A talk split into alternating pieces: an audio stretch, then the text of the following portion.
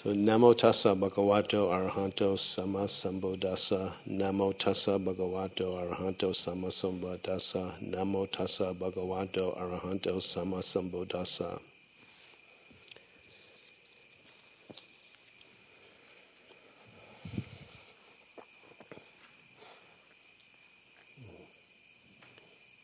Yeah, Mary Grace was right. It's a tennis court. A lovely tennis court. It's a beautiful view from here. And I know in that beautiful view is in the small groups today, there was the affirmation of being in the swamp. And we have the heat to go with it as well. So I just want to first and foremost just acknowledge every one of you and your sincerity and working so diligently with this practice, and it's very inspiring to sit and to look around, and to sometimes if I'm feeling, I don't know if I can take another minute, when's Mary going to ring the bell? And like, oh, I look over at you all and you're sitting and it gives me inspiration.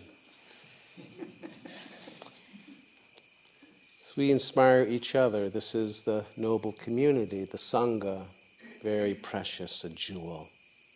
So thank you very much. And I know for many of us, we come here with this idea of being made of the right meditative stuff. And I think it's pretty universal. And we were also talking about it in the small group of the critical and judgmental mind. Does anybody have one of those? Yeah. I think we all kind of agreed there's a critic here. So even when we come to meditation, we may have this certain idea of being made of the right meditative stuff and doing it right. So here's a little reading for you about being of the right meditative stuff. So if you can start the day without caffeine or pep pills, and if you can be cheerful, ignoring aches and pains, if you can resist complaining and boring people with your troubles, you're made of the right meditation stuff.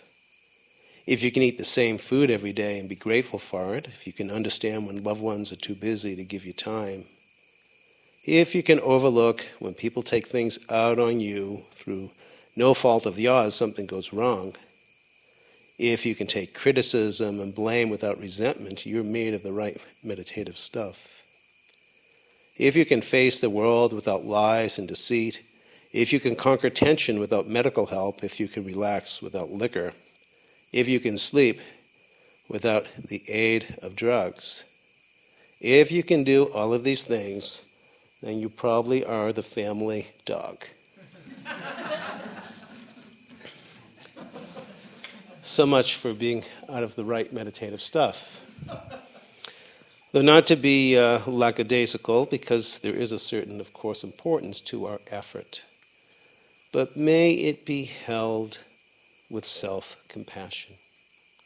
And we've been talking, or we've been infusing is maybe the word, this quality of self-compassion. This is very tender work that we're doing on ourselves. And in my honest opinion, I don't think there's anything more noble that one could be doing, and yet something tremendously difficult.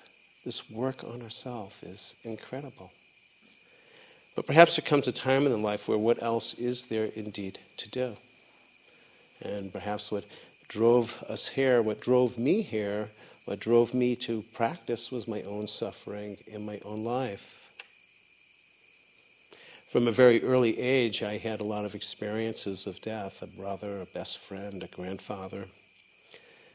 And I just was really confused and filled with grief and trying to figure out, what is this life?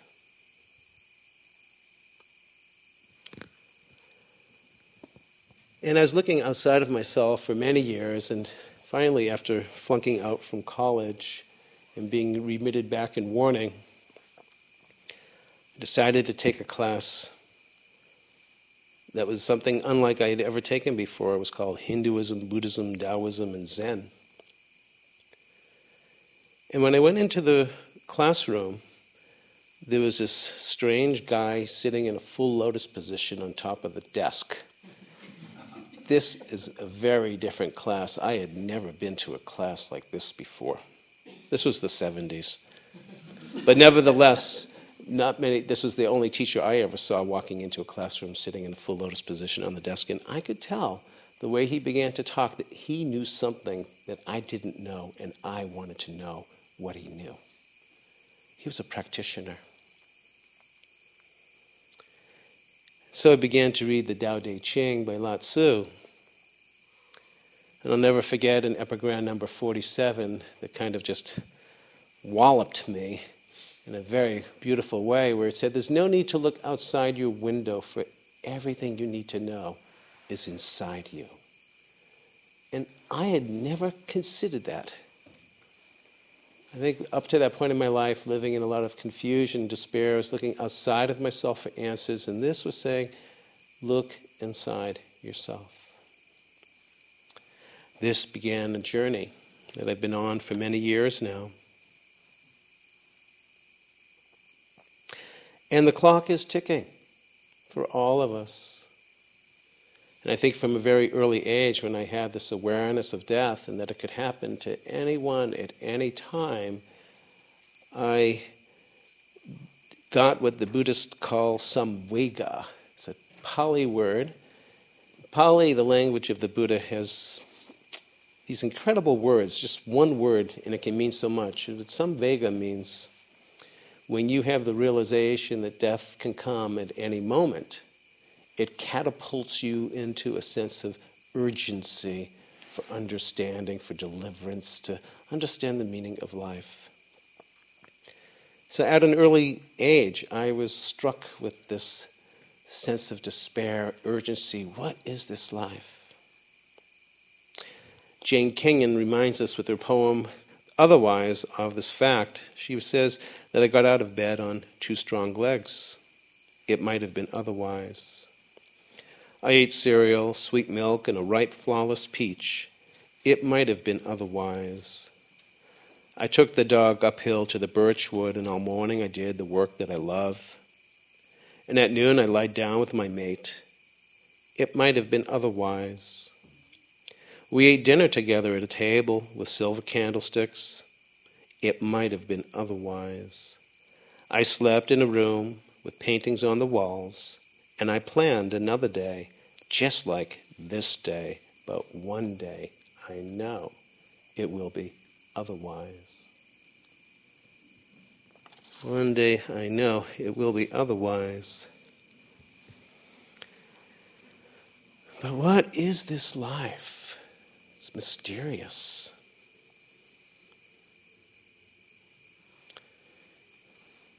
Rod McClaver writes about why do we exist. 50 trillion cells make up the human body. And each of those cells in turn consists of atoms, countless millions or billions of them depending on the functions of a specific cell. And the atoms, they consist mostly of empty space, protons and neutrons surrounded by electrons. Empty space, just as the universe is mostly empty space. The human body, this entity of mostly open space, is space held together, space unified, even for a short while, by a life force. This force needs a purpose. Without a purpose, there's no reason for the unity. These atoms existed before the human body, and they make up, existed, and they'll be here after life is gone. But in the meantime, in this short interval, the atoms are held together by an indescribable, unknowable force, this empty space. Tara Brock writes that the same universal force of attraction that gathers atoms into molecules and holds solar systems spinning in the galaxies also joins sperm with eggs and brings people together in communities. Who am I? Who are we?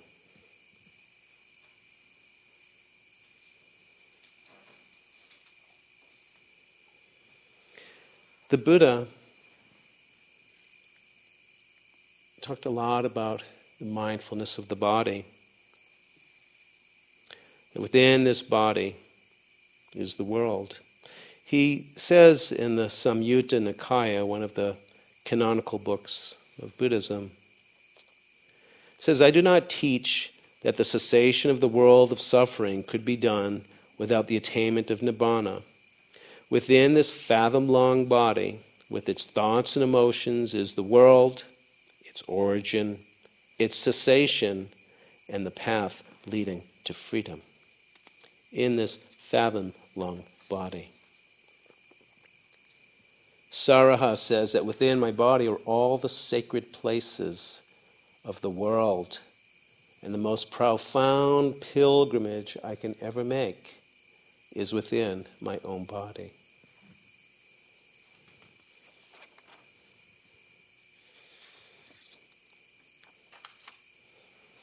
Mary Oliver, the trickster, she writes a very tricky poem about the body. It's called The Body, and it says, bless the fingers, for they are darting as fire. Bless the little hairs of the body, for they are softer than grass. Bless the hips, for they are cunning beyond all machinery. Bless the mouth, for it is the describer. Bless the tongue, for it is the maker of words. Bless the eyes, for they are the gifts of the angels, for they tell the truth. Bless the shoulders, for they are strength and shelter. Bless the thumb, for when it's working it has a godly grip. Bless the feet for their knuckles and their modesty. And bless the spine for its whole story.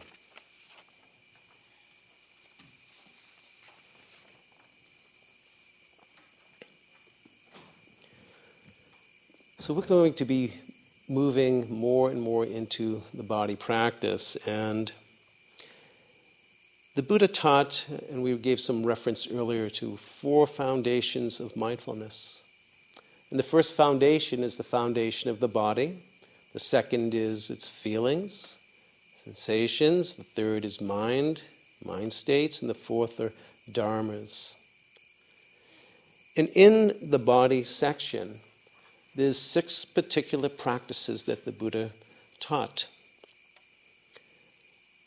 We've been practicing with the first 3, which is the mindfulness of breathing, the mindfulness of our posture. Yesterday we got instructions for standing and for walking meditation and sitting.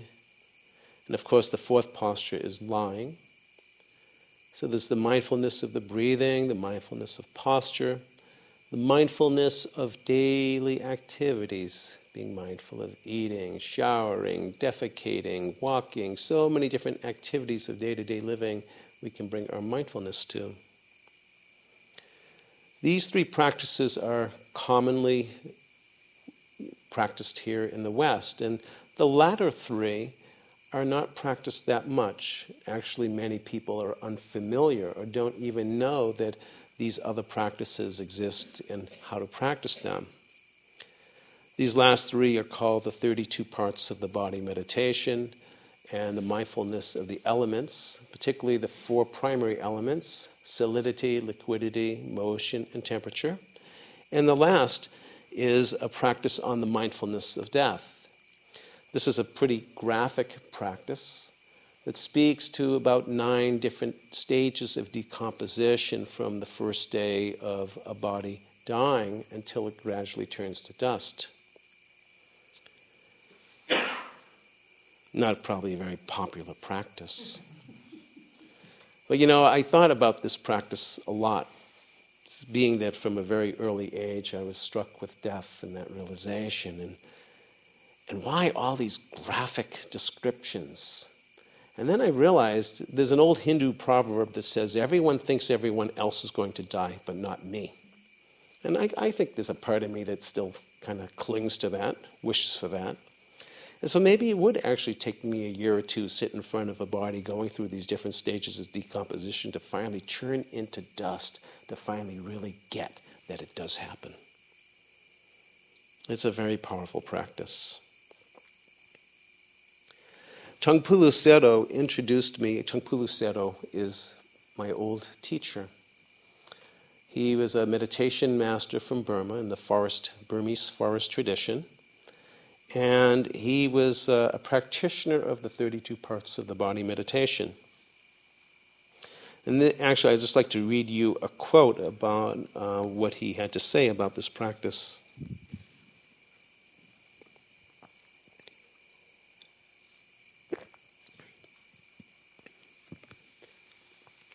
The 32 parts of the body is the most eminent of all of the foundations of mindfulness. This meditation is unlike any other kind of meditation. It is brought to light and taught only in the times when the Buddhas arise. I was introduced to this meditation in 1980, and I practiced it quite diligently. And then off and on for about 26 years. It's funny to have lived long enough to say, yeah, I've been working with this for 26 years. But that's true. And about 26 years into the practice, I realized, wow, this is really an incredible practice. This needs to be kind of shared with others. So about 3.5 years ago, I began to teach it at Vipassana Santa Cruz, and I really wasn't sure if anybody was really going to come when I put up the flyer. But come they did. And I've had this connection to the body for quite a while, because my main work is I teach what's called mindfulness-based stress reduction, and I work at different medical centers, and I provide mindfulness-based stress reduction programs for people that are living with stress, pain, and illness. And one of the primary practices we use in mindfulness-based stress reduction is the body scan meditation, a very body-oriented practice beginning with the left foot and methodically going through the body part by part, getting in touch with what we're feeling physically, then ultimately with getting aware of the feelings, thoughts, and emotions as we go through the body. And we can say really that the 32 parts of the body is the original body scan.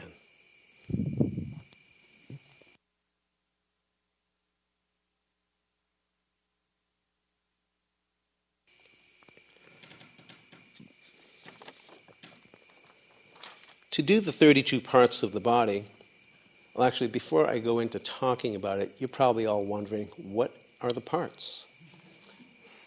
So I'm going to recite them to you. Part of this practice is memorization.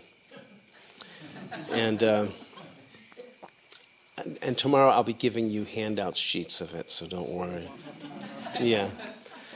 But the 32 parts is divided into 4 groups that are solid and 2 groups that are liquid. In the solids, there's 5 in each of the 4 groups, so that's 20. And then there's 2 groups of 6 liquids. So the parts are head hair, body hair, nails, teeth, skin, flesh, sinews, bones, bone marrow, kidneys, heart, liver, diaphragm, spleen, lungs, large intestine, small intestine, stomach, feces, brain. Very interesting arrangement there. Bile, phlegm, pus, blood, sweat, fat, tears, grease, saliva, mucus, oil of the joints, and urine. Quite a grouping. In order to do this practice in its full entirety, the reason I was mentioning earlier, wondering if anyone would show up, is that it actually takes 8 months to do, or 33 weeks. We begin the first week working with the first 5 parts of the body: head hair, body hair, nails, teeth, skin.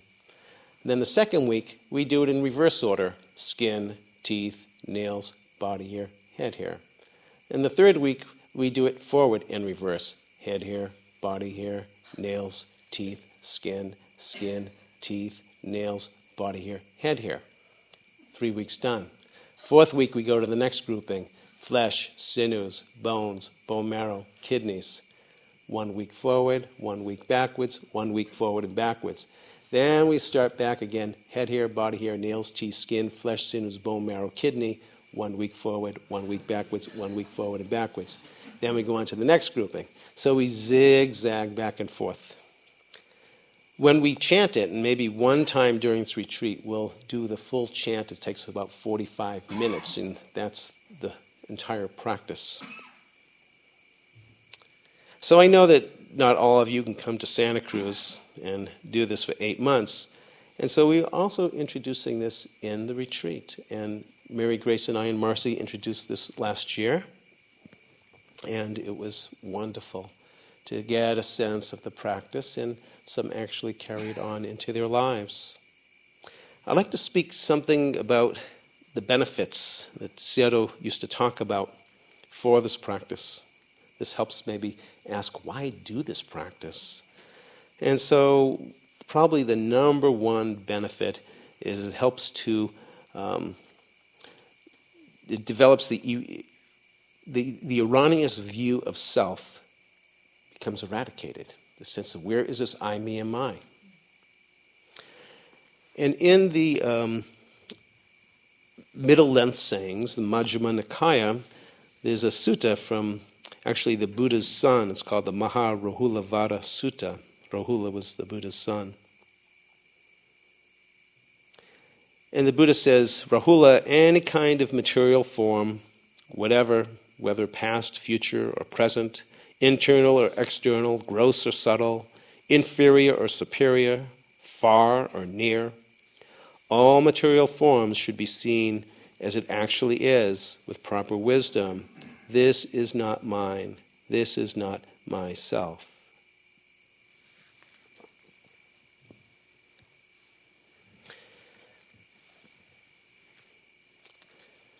As I was leaving, my wife was trying to hide in these pictures that I have of myself. But I brought them anyways. And so in January, I had a surgery on my right knee, and I actually watched it while he did it, and I have these wonderful pictures of my femur, and these will be out here to show you later. This is what the femur looks like. And then a couple of Fridays ago, I had my first colonoscopy, and you ever see the inside of a large intestine? This is what it looks like. We may not want to see that, but here it is. Large intestine with 4 polyps. 2 of them potentially could grow into cancer, but they were taken out. They were slow growing. Very humbling.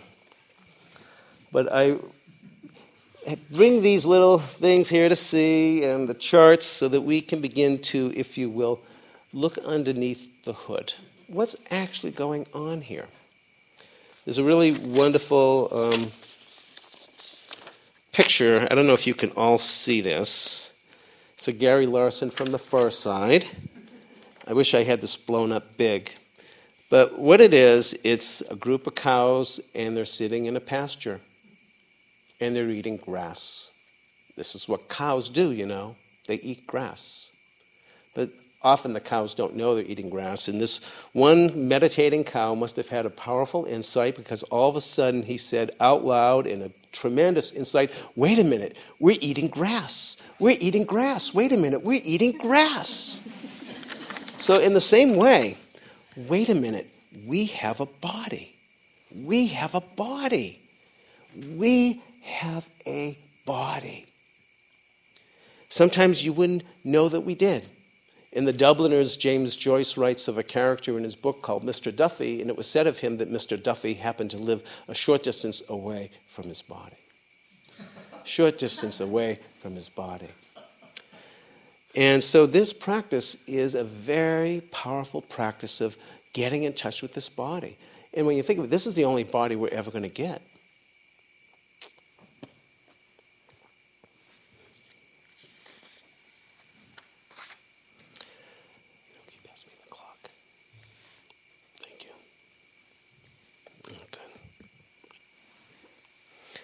So as far as some of the benefits of this practice,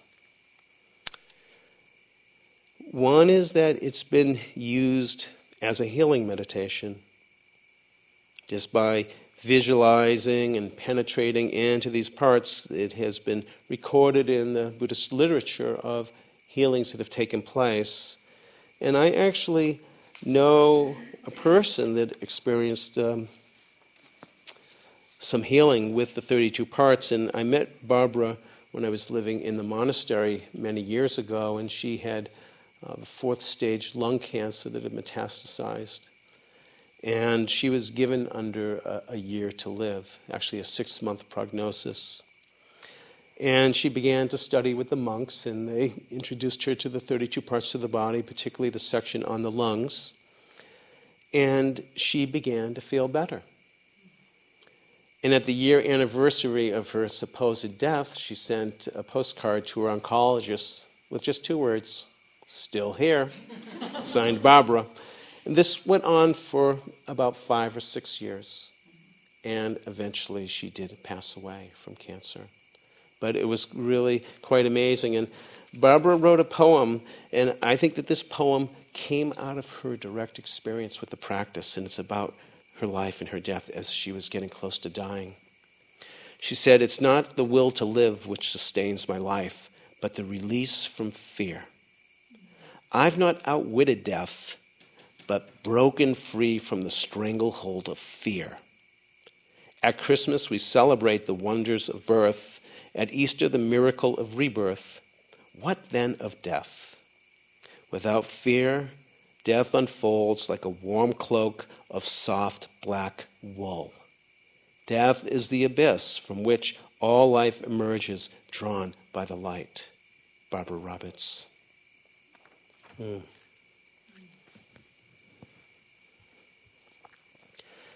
So in the text, they also talk about benefits that practicing the 32 parts of the body, you can become the conqueror of your own boredom and delight, the conqueror of fear and dread, the one who can bear cold and heat. It uproots pride and clinging. It amasses deep concentration. You will become intelligent. You'll attain jhana, absorption. You'll attain nirvana, complete freedom. One penetrates to see the body as it really is, its elements, impermanence, no lasting self to be found. And actually, on a personal side of some stories in the last few years, I remember one woman that was going through menopause. And whenever we got to biofilm, pus, blood, sweat, fat, the sweat was a big, it was a bummer when she would start to sweat. And so she's decided just to take it on, let me sweat has become my practice. And it was amazing how that the flash was, she was such a formidable, undesirable element, became a practice for her to embrace and to work with and to learn from. Remember one woman just blurting out, "I love my large intestines. They're working." When they're not working, we got a problem. Ajahn Mun, Venerable Ajahn Mun. This is Ajahn Chah's teacher, and Ajahn Chah was the teacher of Jack Kornfeld and many other Westerners. Ajahn Mun was a revered forest master and the teacher of Ajahn Chah. And he says about the body, "In your investigation of the world, never allow the mind to desert the body. Examine its nature. See the elements, the suffering, the selflessness of the body while sitting, standing, walking, lying down.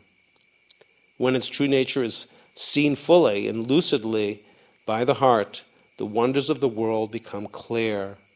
And in this way, the purity of the mind can shine forth timeless and delivered." So why do we do this practice? To, as Ajahn Chah would say, Ajahn Mun would say, to purify the mind, to experience freedom.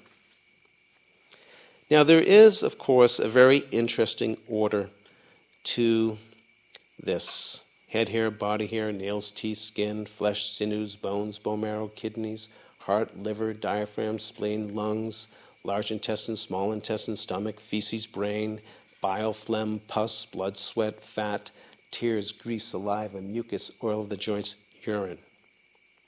Why is it in this order? When we look into the commentaries, we don't find any answers for that. So I can't explain to you why it's in this order. Nor can I explain, and we can't find anywhere in the commentaries, why these parts. There's no eyeballs, there's no this, I mean, there's a lot, there's pancreas, there's a lot of parts that are not missing, and I think the knowledge of anatomy 2,500 years ago was a little different than it is now, but I think that this practice is just pointing us to begin to lift up the hood, to begin to understand and penetrate into the true nature of the body. So as we begin to work with it, if there's other parts that arise as you're working with certain areas, then they definitely can be included. So I wanted to, and we'll mention that again. What is very interesting, though, is this arrangement of order, and there's a profound wisdom to it, and the first five really reveal it. The head here, body here, nails, fingernails, toenails, teeth, and skin. And when you think about it, the only parts that we actually see in every human being is head here, body here, nails, teeth, and skin. All right? Unless we've been to an autopsy, we're not going to see anything else. And when you think about the billions of dollars that the cosmetic industry pays on fussing with head hair, body hair, nails, teeth, and skin, it's no coincidence. A friend of mine, Virginia, she's actually taken the 32 parts of the body class for 3 years in a row. And she used to be, I think, like a CEO and was into numbers. And I can't believe one day she came in and said, Bob, she has this Excel sheet. And she figured out, tentative, rough draft, how much she's actually spent on head, hair, body hair, nails, teeth, and skin. And she's 67 years old. And so, between 0 to 10, she spent $185 on head hair and $185 on teeth. And between the ages of 20 and 30, she spent $4,800 on head hair and $250 on body hair, $2,000 on nails. So anyway, she's got this whole sheet. So she's figured out that in the 67 years that she's been living, she spent $180,691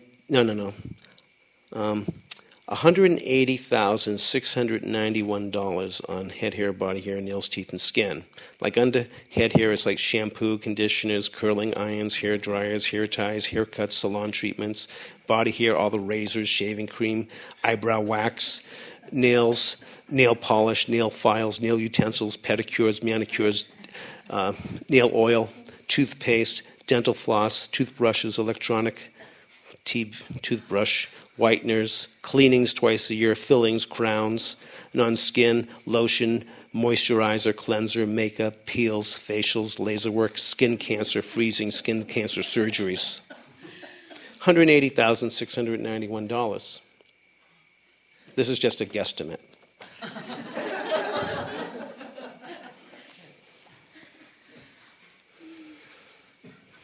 Amazing.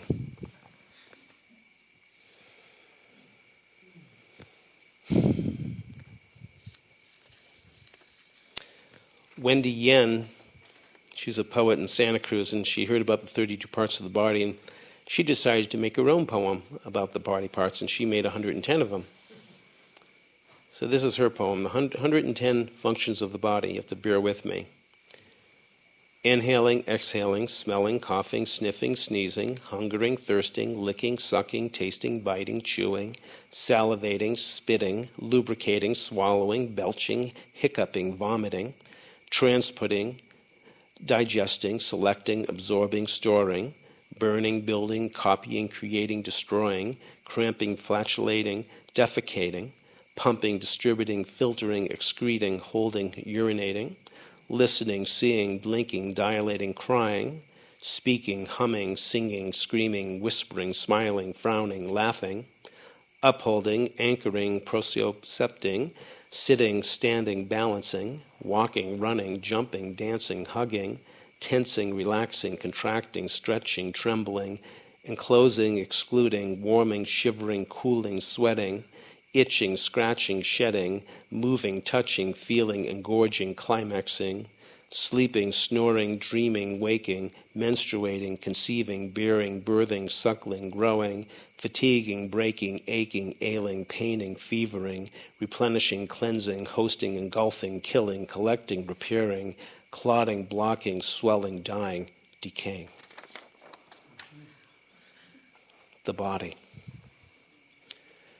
So we have to agree, or I have to agree with Saraha, the greatest pilgrimage we will ever make is inside this body, this fathom-long body, the Buddha calls it. This practice of the 32 parts is this practice of going into the body. In particularly this practice, we begin to penetrate, if you will, how the body really is. A couple of physician friends of mine worked with me on this, as well as working with a medical dictionary. And part of this practice is to begin to penetrate into the body as it really is, in some ways to help break some, if you will, of the enchantment or the spell of the body. Not to say that we're going to deny the body, but for example, head here. What is head here? So in part of our practice, we'll read some of these definitions so that you really get a sense of what we're talking about. Because many of us have had a bad hair day. I actually have every day a no hair day, but you know what? You know, like you get a do, and it's just not going the way you want it to go, and there's a lot of suffering. So I tell my wife this: it's a thread-like outgrowth from the skin of mammals, a thin, flexible shaft of hardened cells. They're constantly shedding and being replaced by new hairs. Every 2 to 5 years is a replacement of new head hair, except for me. An average human scalp has 100,000 head hairs. And what is the function of head hair? Keep the top of the head protected and for temperature regulation and also for protection from ultraviolet light. That has a little different meaning than the hairdo that we get. So we begin to work with this practice and really getting in touch with the body as it really is.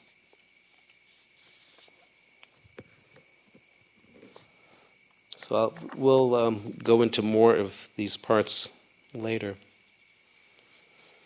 Now, there's a particular method and way that we work with this practice. And actually, I was speaking with Wes Nisker at dinner tonight. He's one of the teachers in the other retreat. And I was telling him a little about this. And he said, this is a really weird practice. and for Wes to say it's weird, that's really weird. And those that know Wes...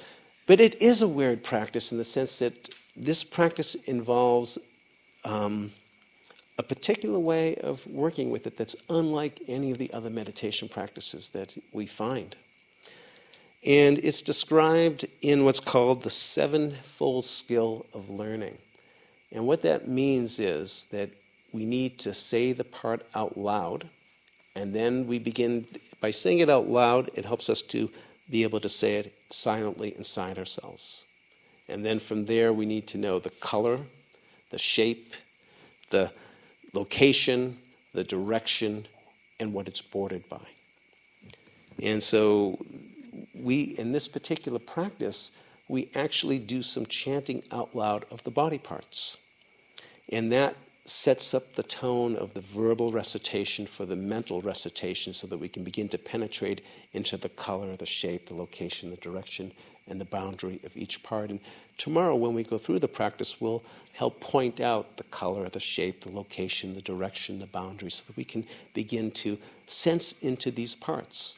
And what often happens when we sense into these parts, not only do we, feel into the part, but it may also evoke from time to time different thoughts, memories, emotions. I remember one time doing the skin, and I was just being with skin, and then I was in with the hair of the skin. It's the hair of the skin. And all of a sudden I remembered when I was in high school and I was working at Cinder's Restaurant, and they had barbecue rotisseries of chickens, and I would have to clean these chickens, and I remember these fine hairs of the skin on the chicken. Now, why that? That this practice evokes as we go into the body. It evokes our lives. A friend of mine doing this practice went into her right knee, and all of a sudden there was this memory of sadness of losing her stillborn child. What is the relationship between the knee and the stillborn? Don't know. It's not important to figure that relationship. What's important is what it's evoked, and here's a part of me that needs to be met and acknowledged and to be worked with. In some of the canonical literature, you will see references that are fairly negative and associated with the body. For some of you that are students of Buddhism, you may have come across that. And I have consciously decided, and also without compromising the Dharma, that the most skillful use of language is to help us to break the spell of the enchantment of the body. And actually, in Pali language, the word that they often associate with this practice is called asubha. And it can have references that are pretty negative, but perhaps one of the most skillful ones is non-beautiful. Beautiful in the sense that if you perhaps put some head hair or any of these parts in your soup or sandwich, it would have a different quality. One other thing that I want to mention is that this body is the only body that we will ever get in this entire life. We may have a knee or a hip replacement, we may have a transplanted organ, but we will not have a body transplant, at least not yet, and not any time in the near future. This body is the only body that we have. And so a very important element that we also bring into the loving-kindness practice is the practice of metta, a loving-kindness, because this body is the vehicle that we live within in this pathway towards greater freedom. And so we infuse this practice with also that sense of this is the vessel that we are living inside of that we can help assist us towards greater freedom and peace. There's actually a story in the suttas of a group of monks that were uninformed and practicing very negatively with this practice. The Buddha wasn't around, and it turned out they all took their lives because they got so disgusted. And the Buddha said, "What are you doing? This body is also the body that we live inside of." And as the Buddha talked about, this body is that this fathom-long body is our vehicle for awakening. And so it's very important when we work with this practice to also to honor this body in the sense of it is our vehicle.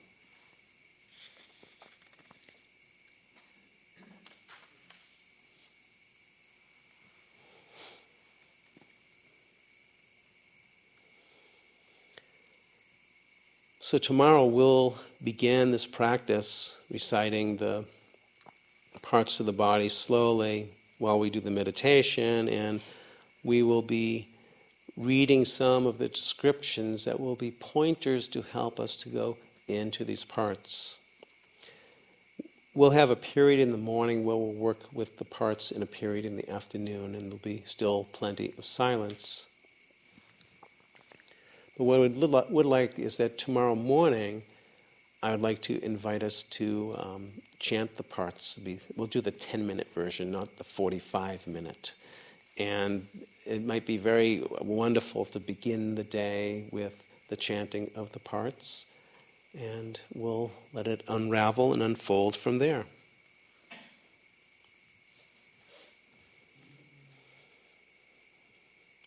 And why do we do these practices? The Buddha said these are 5 things you can reflect upon every day.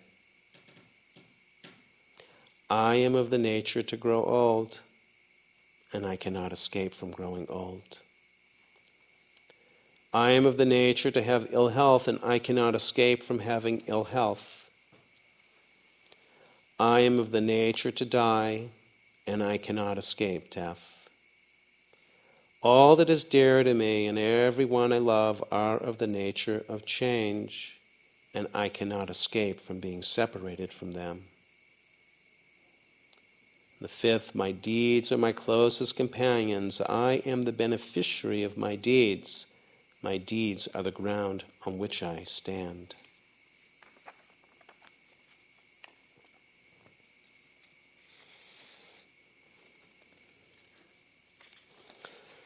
Tungpulu Seto said, midnight is dark, the new moon is dark, the thickness of the forest is dark, but darkest of all is ignorance.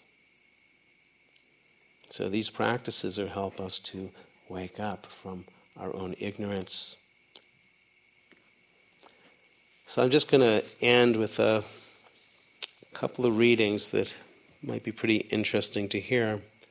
One is about the human body. Humans spend a third of their lives sleeping.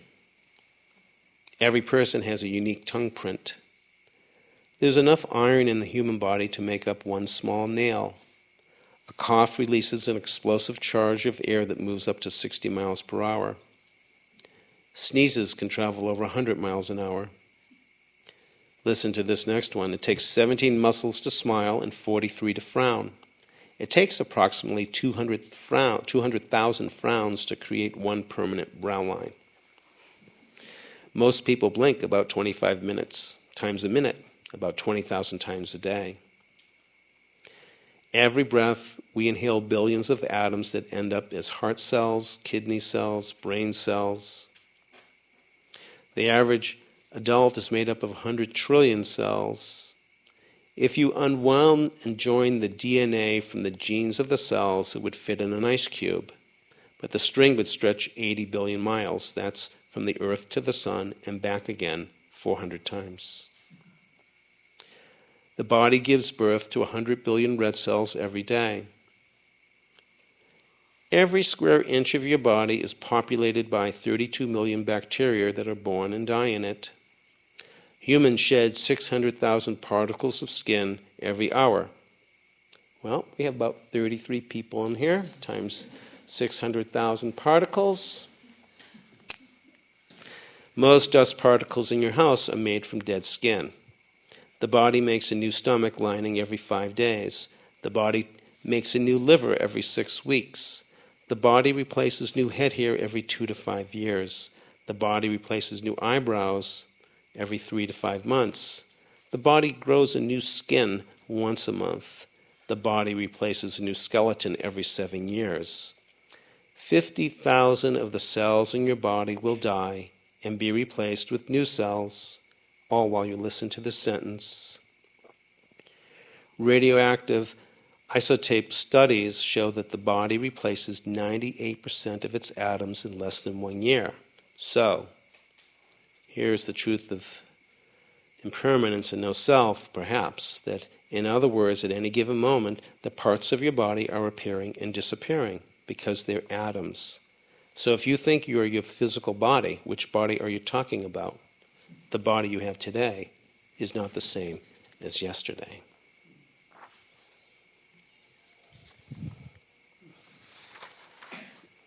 So we'll just sit for a minute. Thank you.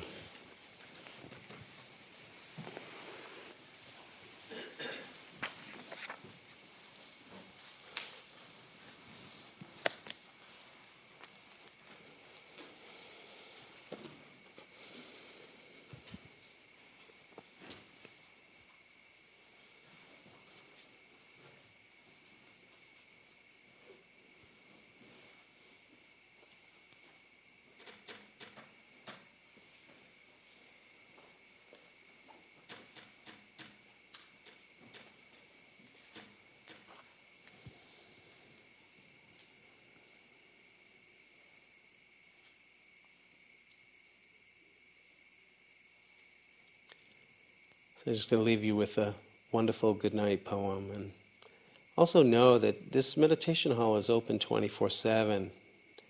You're welcome to come anytime. Even in the middle of the night, it's a wonderful time to come and to meditate. And this is a poem by Wendell Berry. It's called The Peace of Wild Things. These crickets outside are reminding me of that. He says that sometimes in the night I wake up in fear.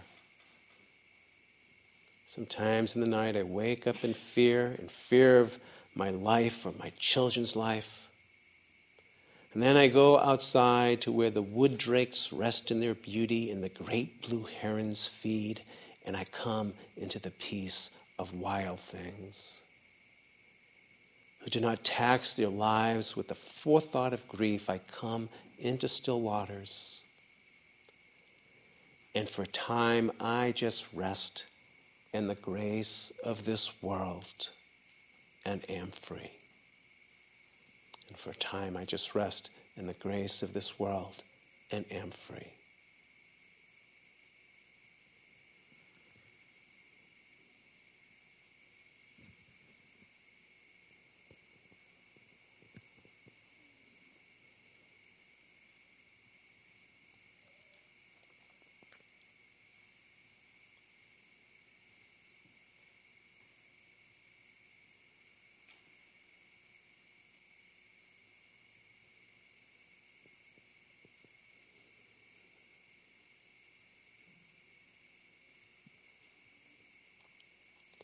May all beings be at peace.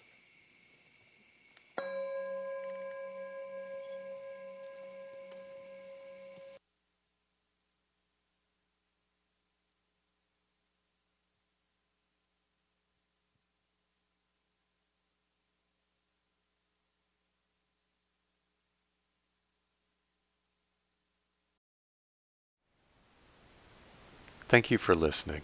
To learn how you can support the teachers and Dharma Seed, please visit dharmaseed.org/donate.